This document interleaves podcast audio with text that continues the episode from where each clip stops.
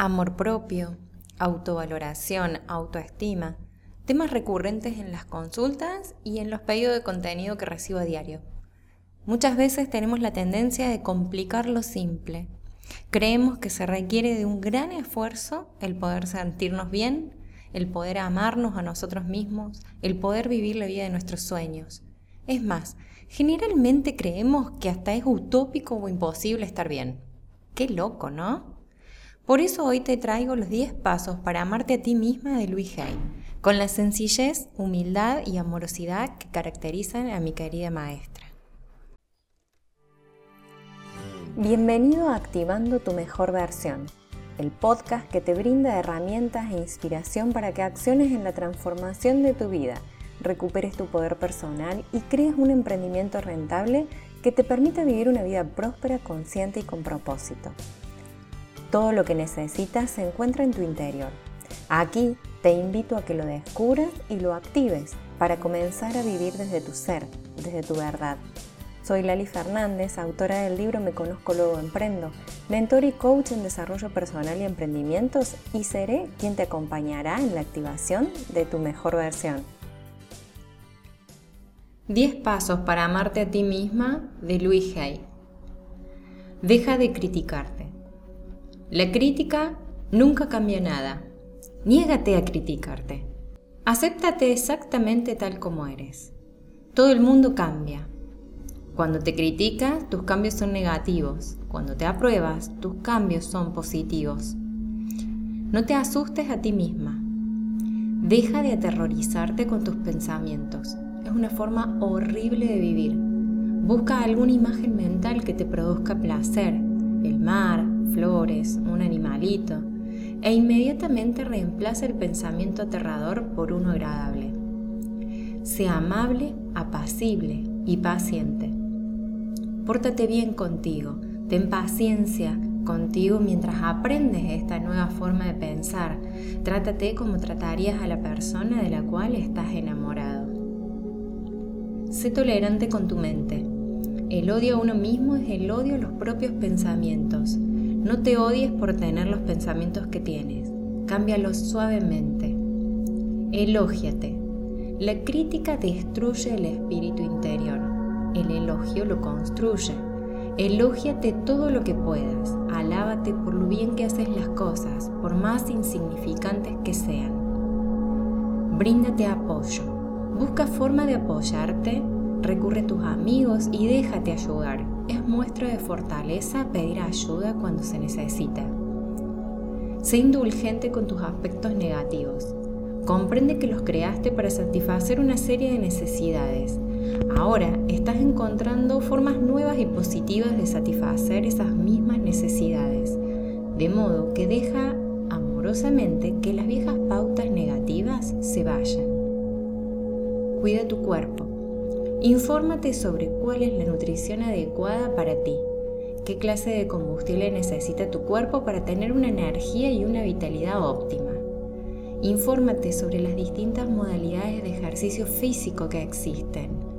¿Qué tipo de ejercicio te gustaría hacer? Mima y venera la casa donde vives, que es tu cuerpo. Trabaja con el espejo. Mírate a los ojos a menudo. Expresa el creciente amor que sientes por ti. Perdónate mirando en el espejo. Conversa con tus padres mirándote en el espejo. Perdónalos también. Al menos una vez al día di, te amo, realmente te amo. Ámate a ti misma y hazlo ya. No esperes a sentirte bien, ni a perder peso, ni a tener el nuevo empleo o la nueva relación que quieres. Empieza ahora, haz lo mejor que puedas. Bueno, estos han sido los 10 pasos para amarte a ti misma de Luis Hay. Como podrás ver, son pasos simples, eh, sencillos, nada de complicarnos. Estoy notando últimamente como que eh, le buscamos una quinta pata al gato.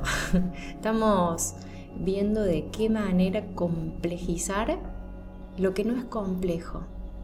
Si partimos de la base de que todo es mente y de que todo nace en nuestros pensamientos, tan solo enfocarnos en ellos, estar atentas y accionar en lo que necesitamos cambiar, ya ahí estamos haciendo todo, prácticamente todo.